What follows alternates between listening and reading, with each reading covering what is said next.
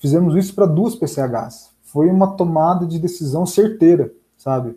Mesclou o serviço do geoprocessamento com os trabalhos de campo, né, de reconhecimento, e aí geramos informação que o órgão viu, falou, pô, a galera tá empenhada mesmo a discutir e apresentar a melhor medida, né, para gerar menor impacto. Fala galera, beleza? Meu nome é Henrique Gonzalez. Eu sou Adelino Neto e esse é o podcast Ambiental Pro. Nós surgimos com o objetivo de descomplicar o geoprocessamento e abrir sua cabeça. Sempre trazendo referências de diversas áreas do mercado para compartilhar histórias, experiências e dicas com você, amante do universo GIS. Vamos com a gente?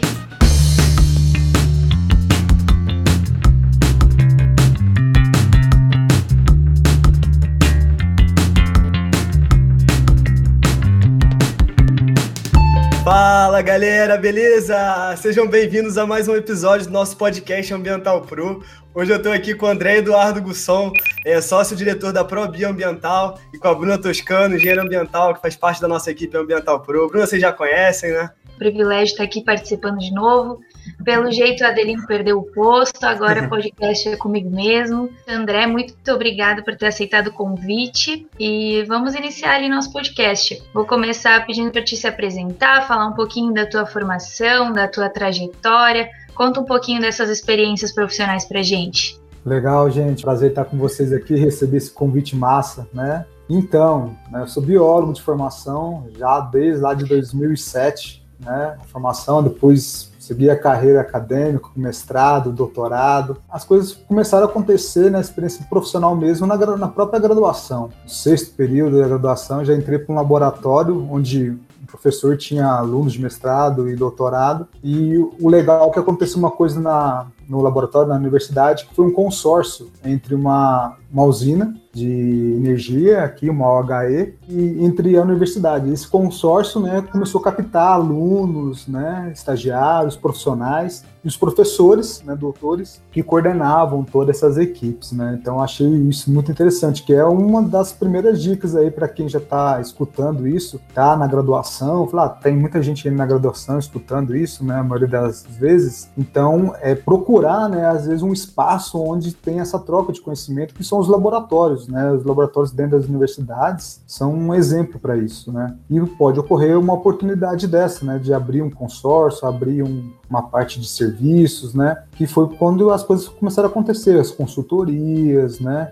E o trabalho em si lá na, na, na usina, né? que foram cinco anos, foram cinco anos, cinco a seis anos ali foi minha graduação, depois eu fui o mestrado, trabalhando, saí de estagiário, fui contratado como biólogo, e foi uma coisa muito interessante. Então a experiência profissional começou toda ali, né? Depois de lá só veio acontecendo os novos, novos trabalhos. É curioso até você falar dessa, dessa conexão, né, dessas oportunidades que geram a, a universidade. Até com meu pai, né? Aconteceu isso. O primeiro emprego dele foi junto com um professor. Foi um professor que gostou dele de, na época de um laboratório, assim, falou: Ah, você vem comigo. É assim que ele formou, já chamou para trabalhar com ele. Foi tipo, o primeiro emprego do meu pai. Meu pai sempre conta essa história. Então é. achei curioso você falar. É interessante porque o que, que acontece, né?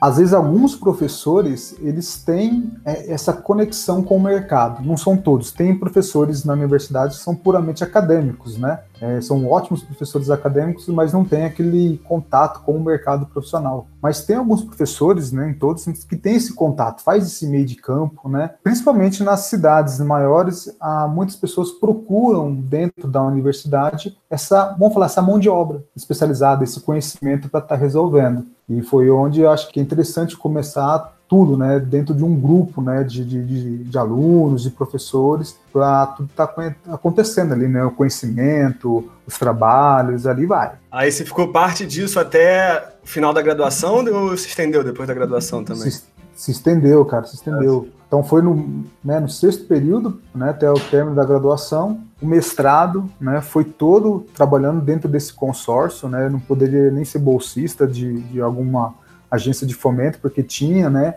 é, esse vínculo né, com o consórcio, e lá a experiência profissional ela foi gigantesca, né, porque o, o nosso laboratório da universidade, com os professores, assumiu toda a parte de impacto ambiental na vegetação. Logicamente, quando tinha aquelas reuniões para discutir né, os impactos, é, tinha profissionais de múltiplas áreas, né?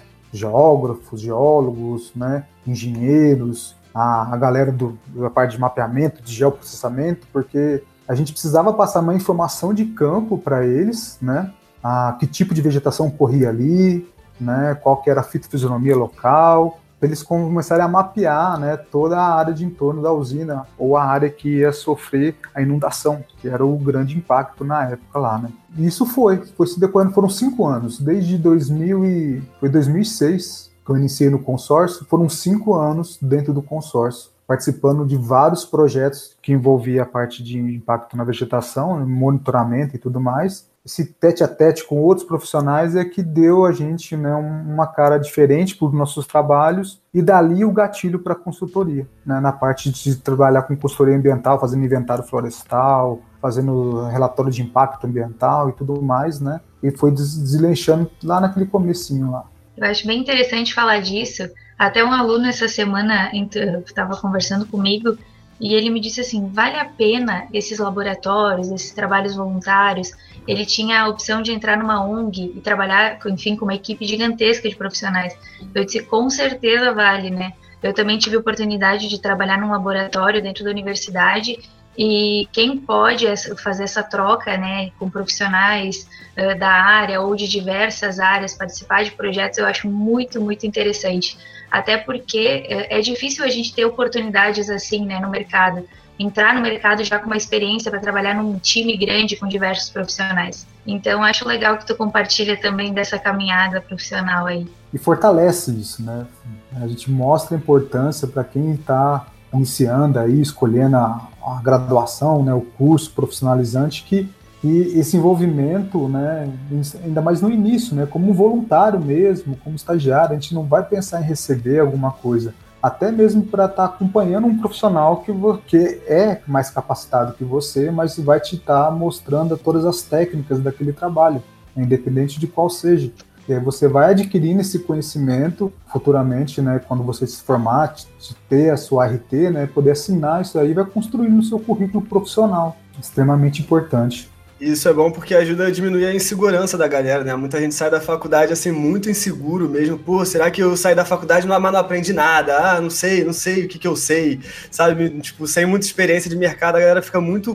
O que mais, a gente mais recebe assim é a galera falando ah, de insegurança, até no, no próprio, na hora de oferecer nosso serviço de produção de mapa, assim, falar, pô, mas será que eu vou oferecer meu serviço? Não sei o que lá, eu comecei a aprender há pouco tempo. Mas começa pegando um projetinho pequenininho ali, um mapa de localização para um, um artigo artigo, algo pequeno, e aos poucos né, vai, vai diminuindo essa insegurança que a maioria das pessoas sai da, da graduação assim, né, se sentindo assim. Com certeza, assim, eu vou, vou falar como profissional, uma empresa onde eu não mexo com os mapas. Né? Eu tenho que contratar uma pessoa para fazer os meus mapas, para um relatório. Um simples mapa de localização, que para muitos é fácil fazer isso daí, é, é uma mão de obra mais especializada, que mexe com um programa específico, né, que eu vou dar as informações e ele vai né, já oferecer isso para mim e colocar no relatório. Mapa de uso e ocupação do solo tem que ter nos relatórios, né? É um trabalho específico, então, queira ou não, muitas empresas né, vão subcontratando serviços. Eu preciso de um geólogo, né? Hoje está difícil uma empresa multidisciplinar, onde ela tem aí é, cinco, seis profissionais de cada área atuando tudo no mesmo espaço. Hoje elas estão fazendo uma concentração né, de duas, três pessoas que gerenciam um corpo, né, cada um fazendo o seu trabalho. Então, na verdade, são, a gente fala assim, são parceiros, né? É uma empresa de, de, de fazer mapas, uma empresa de fazer estudos hidrológicos, uma empresa de fazer monitoramento de impacto ambiental, tem empresas assim, específicas só para trabalhar com a parte, por exemplo, de, de, de fauna. Então ela oferece serviço de fauna. Então se eu pego um licenciamento ambiental grande e eu preciso da fauna, eu vou a, atrás de um parceiro, né, que vai gerenciar a equipe. Se eu vou ter um trabalho muito grande com geoprocessamento, com mapa, eu preciso de uma empresa que vai fazer isso ou de pessoas que vão fazer isso. Então isso é interessante mais que está acontecendo. A gente está vendo aí uma tendência, né? Tá, tem surgido bastante empresas de consultoria ambiental menores, assim, pequenas, justamente com esse foco mesmo. Já cresce buscando parceiros. Isso é bom porque viabiliza, né? Cada vez mais você não precisa pensar, ah, para abrir uma empresa de consultoria ambiental, eu preciso ter não sei quantos funcionários, não, tem, não sei quantos especialistas de cada área, e aí já é um risco muito grande que você está botando na mesa, né? E dessa forma viabiliza mais. Se você está entrando sozinho ali com um amigo, você vai pegar um projeto, se precisar contratar, você vai subir subcontratando ali, então torna mais viável né, essa questão de trabalhar com consultoria ambiental. Com certeza, cara. Acho que você tocou num ponto aí que é interessante, que é pessoas, né? Quando você trabalha e gerencia dentro da sua empresa muitas pessoas, ainda mais com a parte da consultoria né, ambiental que você tem que levar essas pessoas para campo, o risco aumenta já vi empresas né, grandes aqui na, da nossa região, é, elas quebrarem né, por problemas que ocorreu né, em consultorias, né, não apenas só com o gerenciamento de pessoas, mas de uma forma né, geral sobre o planejamento dela. É, a gente vê muita empresa até de consultoria quebrando porque pega projeto tipo muito grande mesmo, tem que colocar um pessoal muito grande e aí vai ver a empresa, tem muita empresa que paga com 180 dias depois do projeto concluído. Se não tiver um planejamento financeiro muito bom, esquece, vai pro saco, né? Exato. É, essa parte assim, é bem melindrosa, né? Você tem que tomar uhum. bastante cuidado, né? Gerenciar pessoas assim dentro do serviço, né? É bem desafiador, né? Hoje em dia, querer empreender e ainda ter uma equipe multidisciplinar. Então, realmente, muitos empreendedores optam por fazer dessa maneira. Eu, inclusive, por um tempo aí, eu fazia serviços por fora, exatamente isso. Eu tinha já o contato com uma empresa e eles me contratavam para projetos específicos. Então, é como se fosse tipo um PJ, né? Acaba funcionando bem para todo mundo. E aí, na Pro Bioambiental, assim, a, quais os serviços assim, que vocês mais pegam no dia a dia?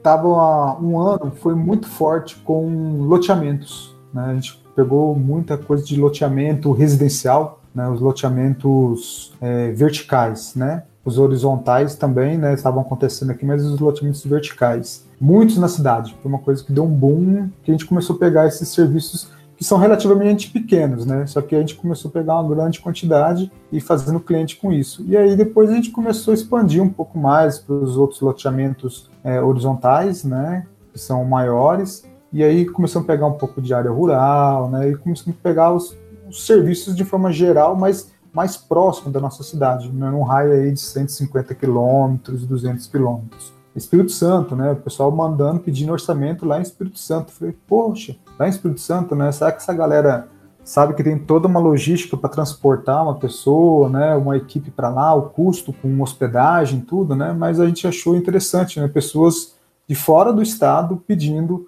né, orçamentos. E aí a gente começou a falar, vamos começar a trabalhar fora um pouco mais, né? Sair um pouco daquele desconforto de ficar próximo de casa e começar a pegar alguns serviços por exemplo, a parte técnica, né, como é a parte de inventário, eu faço, né? Então a gente tem uma mão de obra técnica que é a minha, né, que eu gosto também de ir para campo, tudo. Então, né, a gente começou a focar muito nessa questão da, dos inventários florestais, que é a minha área técnica, e qualquer tipo de, de regularização ambiental. Começamos a pegar muita regularização, né? As licenças ambientais, que, né, para empreendimentos. Desde pequeno, né, a gente trabalho desde uma pessoa que tem precisa de uma autorização da prefeitura para fazer alguma, algum tipo de serviço no, no lote dele, até uma mineradora. Né? Nós, ultimamente já, nós fechamos o contrato, foram dois anos trabalhando com eles, né? dois anos, uma mineradora, né? para extração de, de rochas. Né? Já aproveitando aí que você falou das, das atividades, é, você trabalha também com, com empreendimentos considerados de baixo impacto? Então, né, a, a questão do licenciamento, né, ela varia muito de estado. É uma, uma das primeiras coisas. Né? Minas Gerais, assim, eu, considero que está bem à frente de muitos estados na questão de licenciamento ambiental, né, comparado com assim, Goiás, né, São Paulo até mesmo alguns empreendimentos de baixo impacto, vamos falar assim, né, que não tem são não é que não tem impacto, mas são de baixo impacto. Minas Gerais, por exemplo, lá começou a colocar esses empreendimentos apenas como um cadastro. Então, é licenciamento ambiental simplificado, né, que é o LAS, né, e cadastro apenas, né. Aí você tem um, um licenciamento com relatório ambiental simplificado, aquela coisa trifásica comum do licenciamento, que era a licença é, prévia, licença de operação, licença uhum. de instalação, esses são para os grandes empreendimentos, existem ainda. Mas assim, começaram ali no classe 4, 5, 6 para cima, né? De 4 para cima. De 4 para baixo começou a ficar uma coisa mais simplificada. Não sei se em todos os estados são assim. Mas eles começaram a fazer isso porque da morosidade do processo. Três licenças para você liberar uma licença de operação. Então, os, os, empreendimentos de pequeno porte, de baixo impacto, começaram a entrar numa outra categoria, né, que a gente fala, que o licenciamento é mais simplificado e não tem tanto. Precisa de um EIA-RIMA. Para que um EIA-RIMA, né? É, a galera estava discutindo muito, é, por exemplo, o caso do, de saneamento, né, que entrou em baixo impacto, e aí a questão uhum. dos efluentes, aí tava, tipo, polêmica esse, esse tema aí. Na parte de saneamento das, nas prefeituras, né? É, é toda a estação de tratamento de efluente, estação de tratamento de esgoto, tinha, é, as EDs estavam, teve uma mudança por causa dessa nova, desse novo licenciamento ambiental, entrou como baixo impacto. Eu nem tomo 100% por dentro do tema não, mas eu vi que tava bem essa polêmica rolando. É, a, nós estamos com um cliente agora que ele vai fazer uma regularização e licenciamento da atividade dele, que é uma unidade de beneficiamento de semente. Ela está na área rural, então é o Estado que faz isso daí, né? Vai, é o Estado que vai fazer. E tem uma ET no local, porque precisa, no volume de pessoas que trabalham lá, precisa de uma ET. Não vai. Se ele estivesse numa área industrial da cidade, jogasse diretamente na concessionária local, né? Aí seria uma outra discussão. Mas tendo a ET, né? E eles não estão num licenciamento ambiental de porte grande, né? Uhum. Uma coisa simplificada. Show. A gente que está sempre vendo né, relatório de licenciamento ambiental, que tipos de uhum. mapas, assim, você falou que subcontrata, né, o serviço de geoprocessamento, produção de mapa, que, que tipos de mapa, assim, que você mais vê com frequência nos, nos relatórios de licenciamento? Cara, o primeiro e o mais clássico é o de, de localização. Né? Tanto que a galera estava fazendo esses mapas, eu acho que o de localização é o fundamental.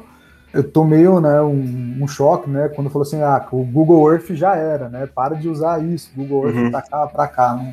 A gente só vê muito esses mapas de localização, um croquis de localização com o Google Earth. É, né? o cara faz um caminho ali no Google Earth. Sim, faz um poligonal, é. joga ali, faz uma montagem de imagem, né? Tá. É, o é, problema é, do Google Earth tem a questão do direito de uso de imagem, tem a questão da. Lá, a imagem do Google Earth ela não é uma imagem de satélite, né? Ela são sobreposições de imagens. Tem imagem que é de satélite, imagem que é tirada de avião, então, né, de tipo de drone mesmo. Então a gente tem tipo diversos tipos de imagem sobrepostas e, e, tipo você não tem muita precisão ali se aquele local é aquele mesmo, se aquela imagem é daquela data mesmo. Então é meio é meio confuso assim utilizar a imagem do Google Earth. Não é tecnicamente correto assim. Isso. Engraçado, né? Não é uma coisa eu também concordo, né? Não ser uma coisa correta, e só que o órgão ainda ali ele não, não cresce os olhos para isso, né? Ele uhum. não fala, não quero um mapa de localização do Google Earth, eu quero um mapa X. Não, ele não, ele só quer a localização, né? Uhum. Mas com certeza aquele profissional que vai entregar um relatório de impacto ambiental, onde você tem as, as unidades cartográficas na sua,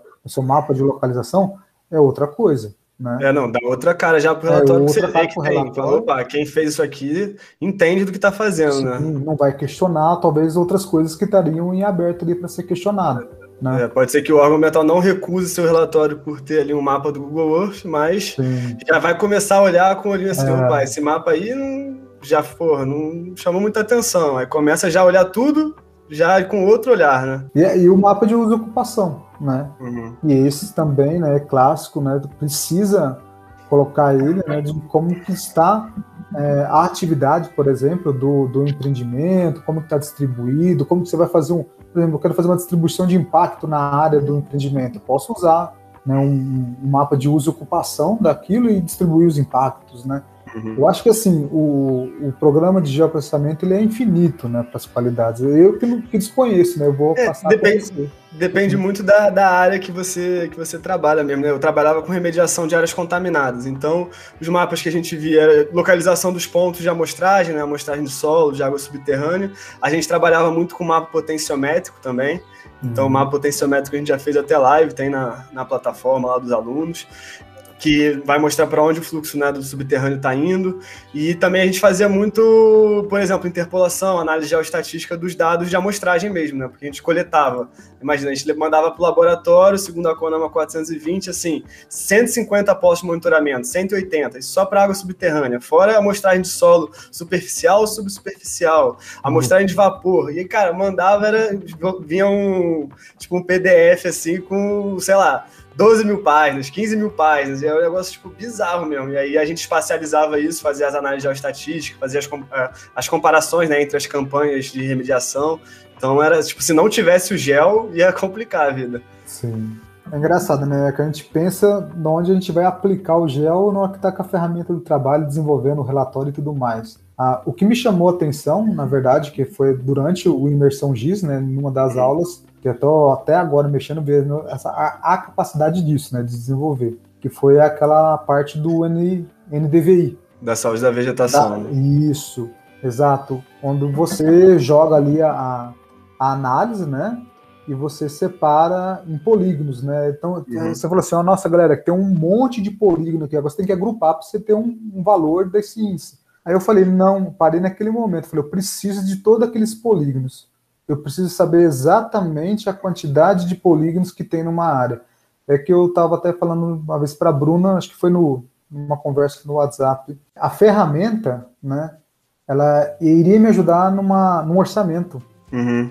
Eu vou fazer um orçamento para fazer um, um processo de corte de árvores isoladas numa área de pastagem, de uma fazenda muito grande. Eu já falei, é, eu acho que é possível fazer usando essa ferramenta.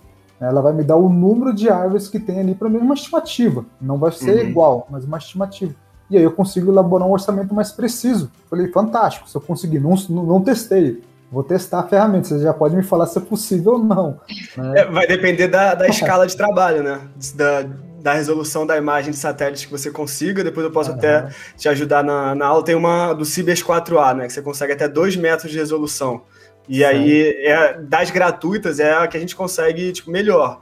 Ou se você precisar de uma resolução ainda melhor, aí é mais ou comprando imagem de satélite, que é bem caro, ou fazendo um voo, pagando um voo de drone, faz um voo de drone ali e aí você consegue fazer a contagem. Hoje a gente tem, tem até algoritmos né, de, de inteligência artificial, de machine learning, que ele faz a contagem de indivíduos já de acordo com o tipo de agricultura que você tem, já separa tudo, faz contagem de gado. Tudo que você imaginar com machine learning, eles já vão fazendo os algoritmos, já vai rodando. Ah, a área dos telhados, quem quer fazer instalação de painel solar, já calcula área dos, dos telhados. Pra... Cara, é fantástico. Assim. Dá pra fazer taxa, taxa variável na, na, agricultura, assim, tem muita coisa que dá para fazer. Você já identificar a praga certinho. Tem, é fantástico, assim. Se, qualquer área dessa da parte ambiental que você falou, cara, vou usar o gel, dá para usar de alguma forma para ajudar assim, no poder de tomada de decisão, né?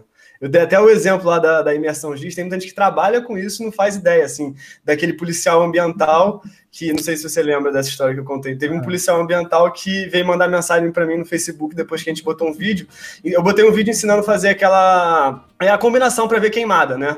E aí ele falou, cara, eu, antes eu via queimada pelo Google Earth, a imagem do Google Earth é de muito tempo atrás, e às vezes eu via só fumaça, não sabia onde estava o foco de incêndio, não sabia, cara, muito complicado. Agora com o que você mostrou de botar, fazer a combinação das bandas aqui, eu faço lá no Sentinel Hub, que é tudo online, não precisa baixar nada, eu faço aqui, eu consigo identificar exatamente o foco, e tá, eu tenho revisita a cada cinco dias, então, pô, eu pego o cara em flagrante praticamente, né? Não, é, as ferramentas, eu acho que são né, múltiplas, né, e, e, cada um da sua área vai identificar o potencial né, para aplicar. Quando eu vi esse negócio do, do, das árvores isoladas, eu falei, um processo desse aí você vai ter 3 mil árvores, eu preciso saber que tem 3 mil árvores, né?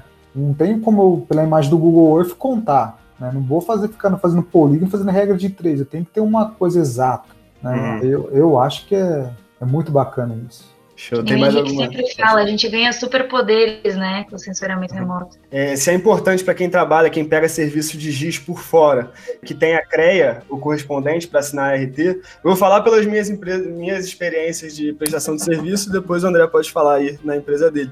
Basicamente, cara, 90% dos casos, 95% dos casos, quem assina RT é quem te contrata, né? O gestor ali de projetos e tal. Normalmente, quem é só subcontratado para fazer o mapa, não necessariamente precisa ter registro no CREA, até porque tem muita gente de graduação, tem muita gente té muito técnico, tem muita gente que, que nem é da área, né? E presta serviços, tipo, sem problema, sem assinar. Mas se você for responsável pelo projeto, aí sim, aí você tem que assinar. Mas o André pode falar um pouquinho do lado dele aí também, de contratante.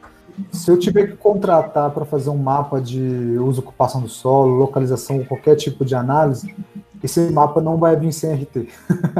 Você, tá, você, você pede RT de quem peço, se subcontrata? Peço, a peço, maioria peço. Não, não, pede. Não, é, tem, tem pessoas que subcontratam e depois joga tudo lá, e eu penso ao contrário. Eu, todo serviço que eu tiver que subcontratar, ou um mapa, ou um geólogo, ou um cara da fauna, por exemplo, RT. Vem RT de todo mundo, porque isso, na verdade, na hora que eu jogo isso lá no relatório, o cara vê aquele tanto de RT no meu relatório e falou: ó, olha a equipe multidisciplinar do cara. Ele pode falar que ele gerenciou, mas ali, ó, tá registrado as pessoas que fizeram o trabalho. E é uma forma também de eu me resguardar. Você não tem como fazer com exatidão aquele mapa, né? Aquela análise espacial, por exemplo, utilizando uma ferramenta do geoprocessamento. É, é lógico que eu vou pedir para uma pessoa fazer e eu vou solicitar a RT dele, porque uhum. se caso tenha algum problema, eu vou recorrer ao profissional que fez. Então, todo mundo que tem uma participação na, no relatório da sua empresa, você pede RT, e aí coloca de todos. Ah, pô, legal, bom saber. Na, nas empresas que eu prestei legal, né? serviço, é. ah, com você era assim também, Bruno? Não. Não, né? Não mesmo. Para todos os relatórios, por exemplo, de topografia, uh, geologia, fazia tudo e cada uh, profissional fazia só o laudo. E daí, enfim, quem era o. Eu fazia o estudo inteiro hidrológico, e aí quem assinava era o engenheiro, mas, enfim, os mapas eram todos feitos por mim e cada um tinha o seu relatório. Mas nem todo mundo precisava ter RT, não. Porque, olha assim, eu acho que é, esse cenário da, da, da ProBio, né, da empresa, é um pouco diferente, porque eu vi de um perfil diferente. Eu vim de, de uma área acadêmica, professor, né, que instruiu os alunos Falei, gente, e como construir ele? Como que a pessoa que vai começar a trabalhar no mercado, ela vai fazer um serviço né, e não vai assinar uma RT? Como que ela vai re registrar né, o acervo técnico dela? Então, para ela criar o currículo dela, profissional, ela precisa da RT. Então, todo trabalho, desde o começo, eu falei assim, não, tenho, além de se resguardar né, pela questão técnica da pessoa, mas eu também eu estou ajudando a pessoa a construir o currículo profissional dela.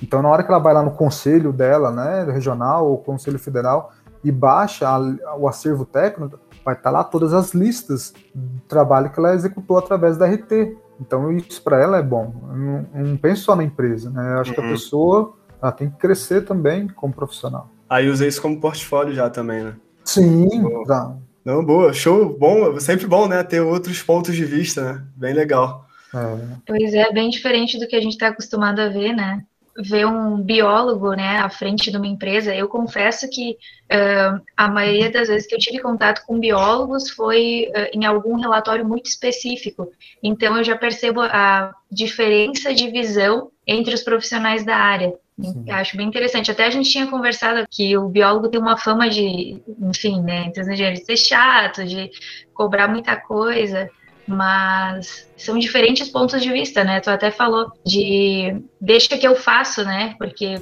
entre pegar algum outro profissional que vai fazer de qualquer jeito, eu pelo menos vou fazer e vou assegurar que tá certinho. É, exato, né? é esse pensamento mesmo, né? É, primeiro, os biólogos sempre, né, às vezes tem essa fama de, de, de eco-chato, né?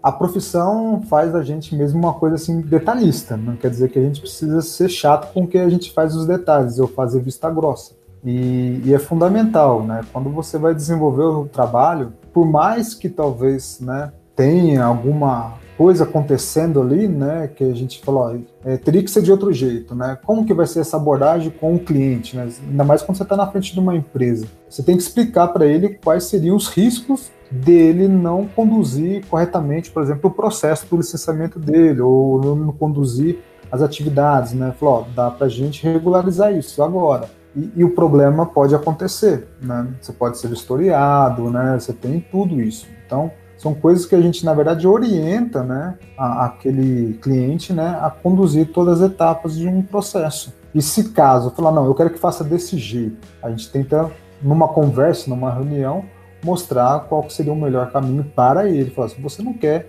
que a sua empresa, logo que está começando, tenha um, um processo, tenha um, tenha um passivo ambiental. Né? Não é legal uma empresa que está começando ter um passivo ambiental. Não, o que a gente mais vê, a gente estava até conversando disso antes de começar o podcast, né?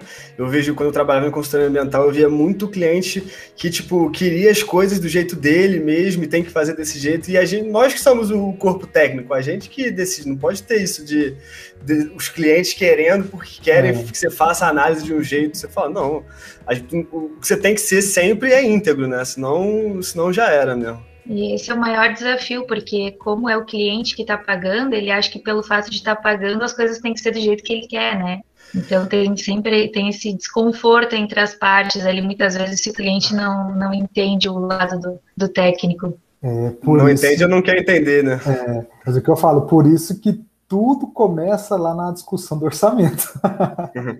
tudo vai começar ali. A pessoa vai identificar quem é você, como você trabalha na discussão do seu orçamento, como você apresenta ele, como você apresenta o seu produto, né? O que, que você vai oferecer para ele, né? como que você vai conduzir. Então, a transparência já no início do, da proposta orçamentária, o cara falando, esse cara assim, ele vai trabalhar, vai me ajudar e realmente tem consciência de, do que a gente precisa resolver não, esse daqui é muito chato, ele é muito, né, muito restrito, né, não tem flexibilidade com nada, então esse daí já perde até um orçamento. Agora você vai num restaurante, é bom. Porque a gente fala, é demitir né? cliente, né? Demitir é, cliente. falar a mesma coisa.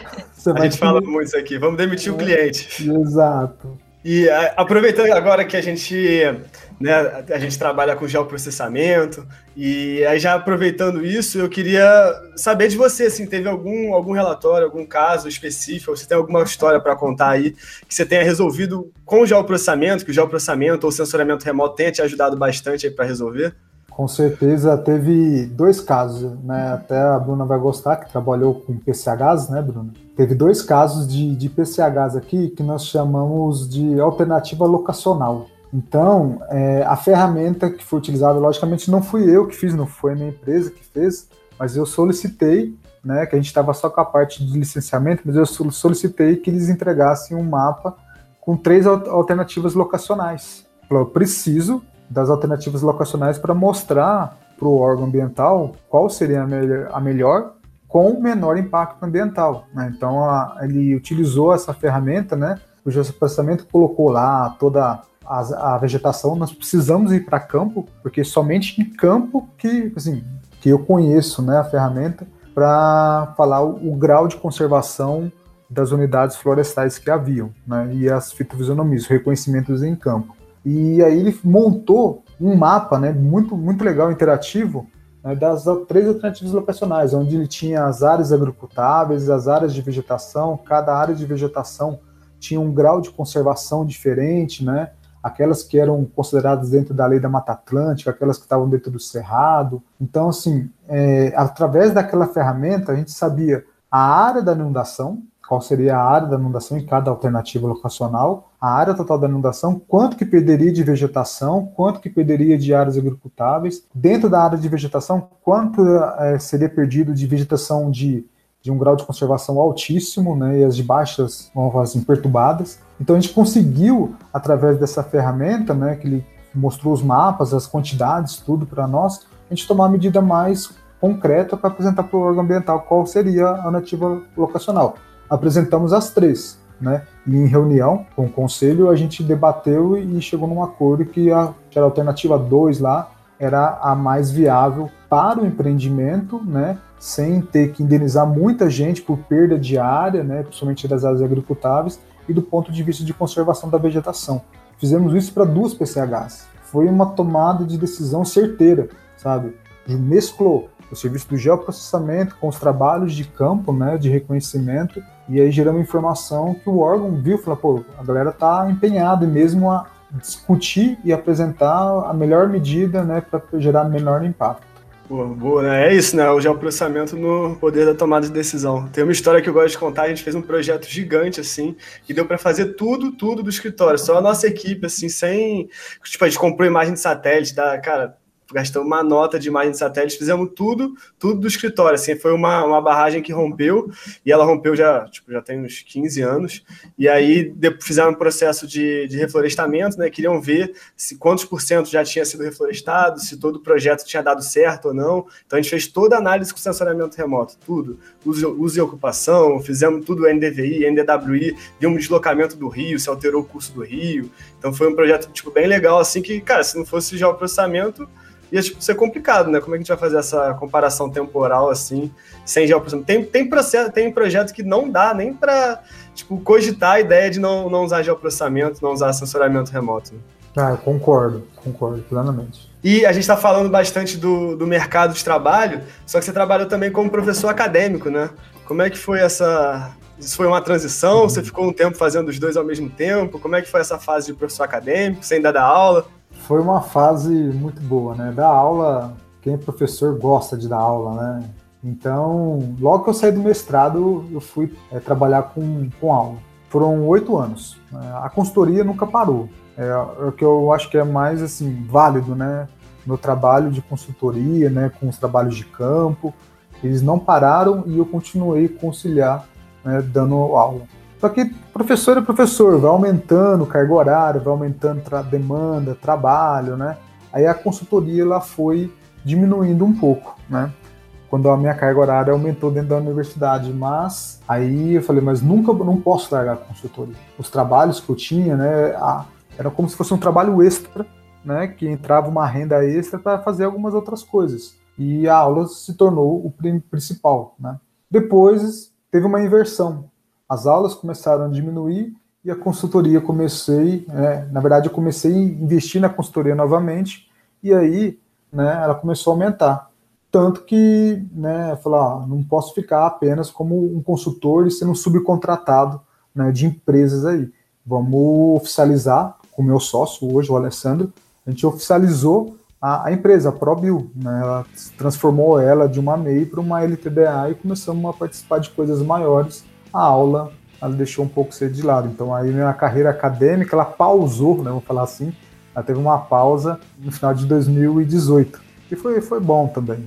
Para quem ganha são os alunos, né? Que aí pega um professor que é do mercado de trabalho, que é o que a gente estava comentando, que às vezes não, não é sempre que acontece, né? Sim. Então quem ganha é quem está assistindo a aula. É difícil a gente achar no mundo acadêmico professores que têm esse tipo de experiência, né? E realmente a teoria às vezes não é tão parecida com a prática, então ter essa, essa mescla sempre ajuda bastante. E deixa eu perguntar até uma curiosidade minha aqui, em relação, agora que você estava falando do teu currículo, tu chegou a trabalhar, tu, enfim, empreendedor, né, uh, professor e também teve experiência como perito, isso? Sim, sim. Na verdade eu vi que tava, eu estava sendo contratado para fazer laudos. Aqui, aqui em Minas tem muito chamado TAC, né, um termo jurídico, né, o termo de ajustamento de conduta. Tem, acho que por outros estados também deve ter a mesma coisa se não tiver outro nome. Só que eu estava fazendo muitos laudos ambientais, né, de impacto ou de diagnósticos para laudos com esse TAC. Então eu estava envolvendo a questão ambiental com uma questão jurídica, né, junto para o Ministério Público. E aí eu falei, não, eu tenho que me especializar um pouco mais nisso. Aí eu fui fazer um curso né, de perito que dá para fazer extrajudicial, vocês hoje pode fazer, qualquer profissional pode ser feito, né? A extrajudicial e a judicial, que é um caminho onde você envia uma carta para o juiz que ele vai, vai, te nomear. Então aí eu decidi que, falando, está parecendo muito laudo ambiental, então eu vou registrar isso daí como uma, uma atividade minha como perito, né? Que eu tenho uma hora diferenciada, eu tenho um trabalho diferenciado, eu tenho um modelo de relatório diferenciado do que é entregado para o órgão ambiental. Né? Não tem um termo de referência para um laudo. Né? Você tem um termo de referência de uma escrita mais jurídica, vamos falar assim, né? na linguagem do direito. Né? Não, que a gente, quem tem interesse né, pelo sistema de perícia ambiental, a gente até entrevistou aqui o, o Rafael Timbo, que é perito ambiental, e tipo, foi muito legal o bate-papo. A gente entrou bastante né, na falando de, de perícia. Então, quem gostar desse assunto, quem tiver interesse, depois entra aqui no, no próprio Spotify, no Deezer, onde vocês estiverem assistindo. Pesquisa um episódio do perito ambiental, que tá bem legal também, só para fazer o link aí pra galera. Mas aí você tá falando que você era perito extrajudicial, né? Extrajudicial, né? Uhum. Porque na verdade, você pode contestar a perícia judicial, né? Porque eles têm que contratar um, outro profissional para você contestar ou, ou, alegar alguma coisa referente ao laudo que foi entregue para o juiz. Né? Uhum. E eu vi que isso estava acontecendo muito, né? Que é que recorre entre dois advogados, né? E, a, e o juiz, né? Mais o perito nomeado pelo juiz. Então a perícia extrajudicial começou a acontecer muito. E aí eu fiz o curso né, de perito né, da parte extrajudicial. Aí teve casos, né? Teve casos de né, tombamento de carne em rodovia. E aí teria, tinha que ir lá fazer um diagnóstico para ver o impacto.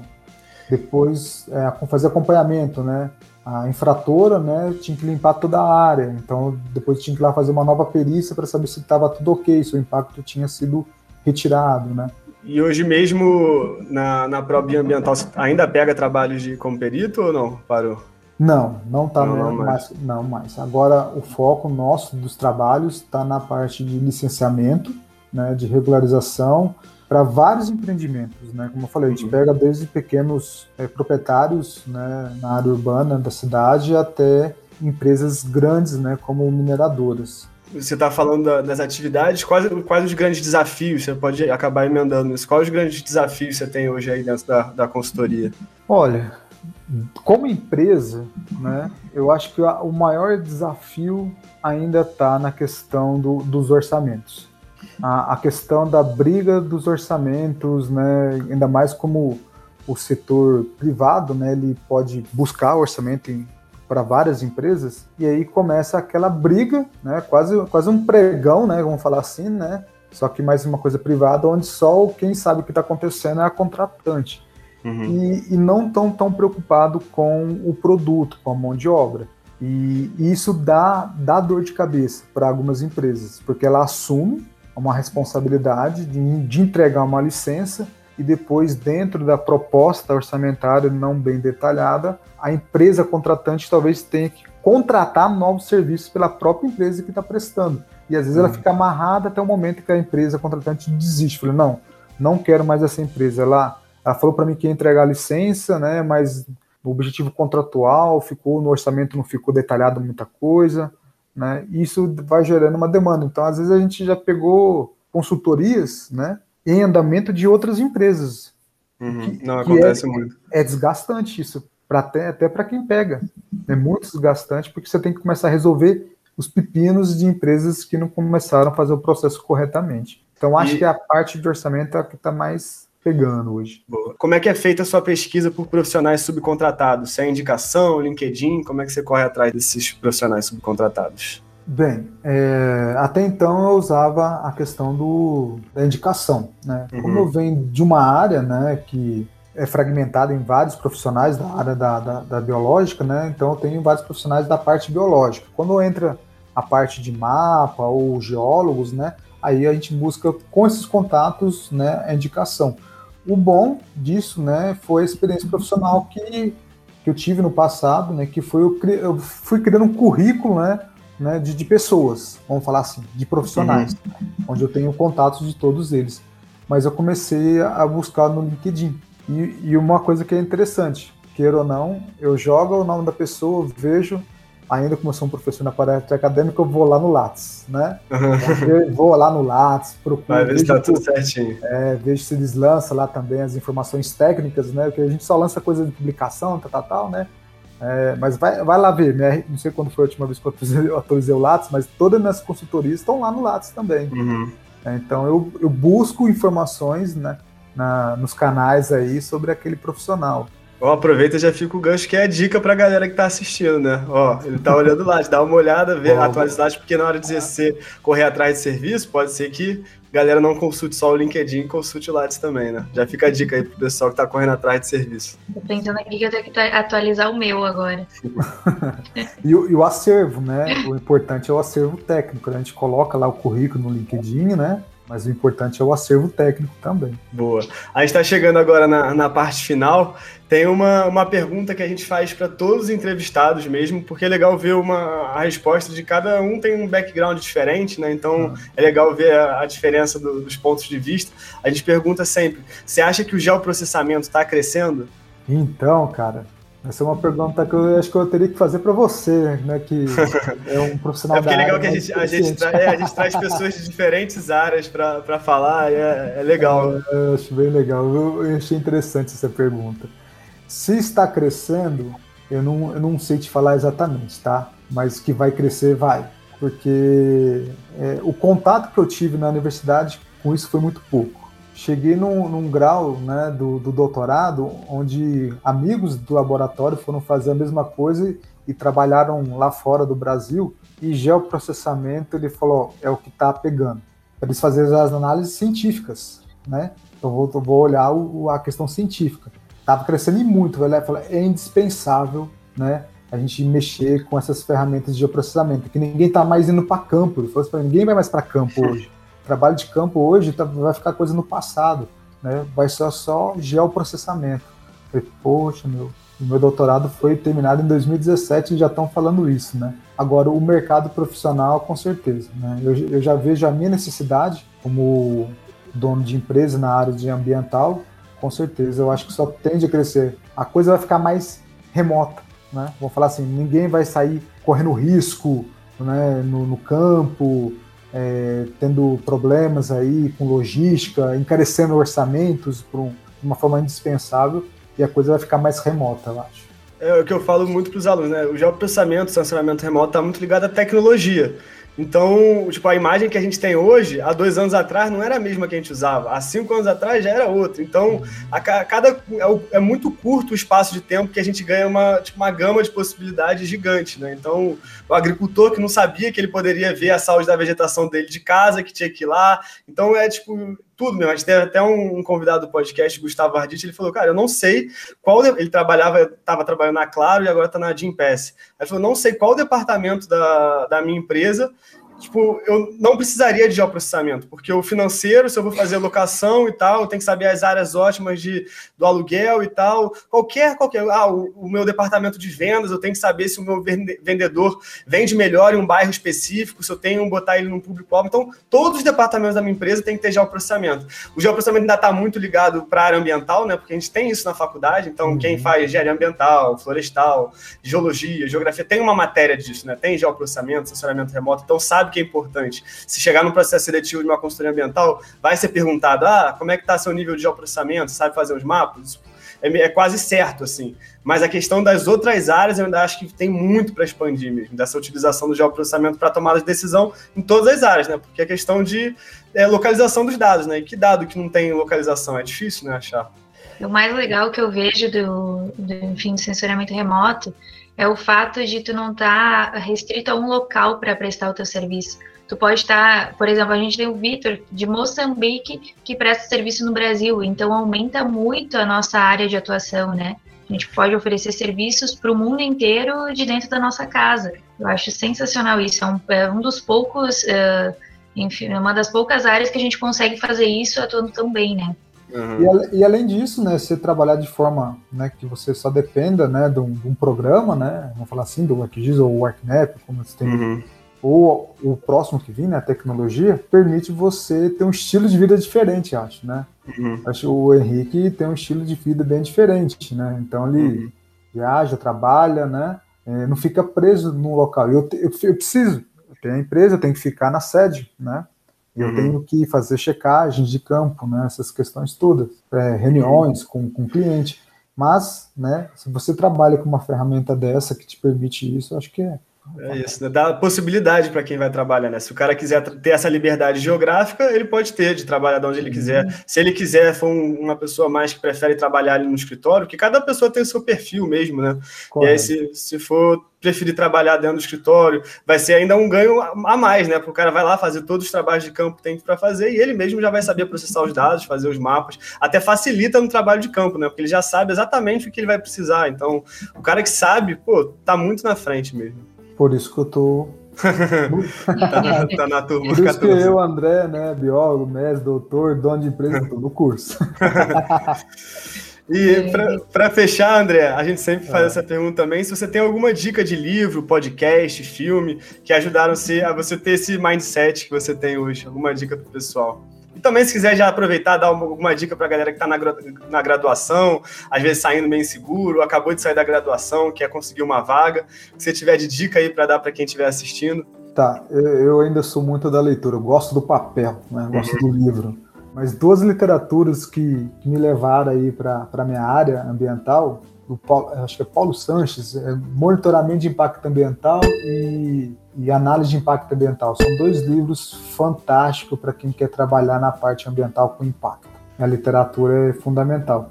E agora, para quem aí está inseguro, né? Primeira coisa, é natural. Né? A insegurança de quem está saindo de um curso de graduação é natural. A questão é, é, se especialize. Faça uma coisa que você vai gostar de fazer, né? se especialize nela, é, não, não fique apenas querendo competir, né? desenvolva bem o trabalho. Pô, perfeito. Fechou com chave de ouro, né? Dica Essa de ouro professor. A gente fala isso até para os alunos né, do Projeto 3M. Não precisa ficar se comparando porque tem gente fazendo mapas melhores que os seus. Cara, tenta fazer o mapa melhor do que você estava fazendo semana passada, né? Sem parecer aquele papo, ah, motivacional chato, chato mas é, é isso mesmo. Você tem que ser melhor do que, que você era ontem, que você era semana passada, né? Então é isso. Agradeço demais, pô. Foi muito legal trocar essa ideia com você. Acho que todo mundo que está assistindo pô, deve ter aproveitado muito também das experiências, das histórias. Então agradeço demais, André. Obrigadão mesmo por ter separado um pouquinho do seu tempo para vir compartilhar aqui com a gente. Obrigado a vocês, gente. Valeu demais, Bruna. Bruna sempre presente já pegou a vaga aí do Adelino. Gente, muito obrigada. Adoro participar dos podcasts. É, é uma aula, né? Podcast. Uhum. É uma aula aqui. Muito obrigada, André, por compartilhar suas experiências, o teu conhecimento. E o Henrique também, né? Outro professor, gente. Dois mestres aqui. Valeu.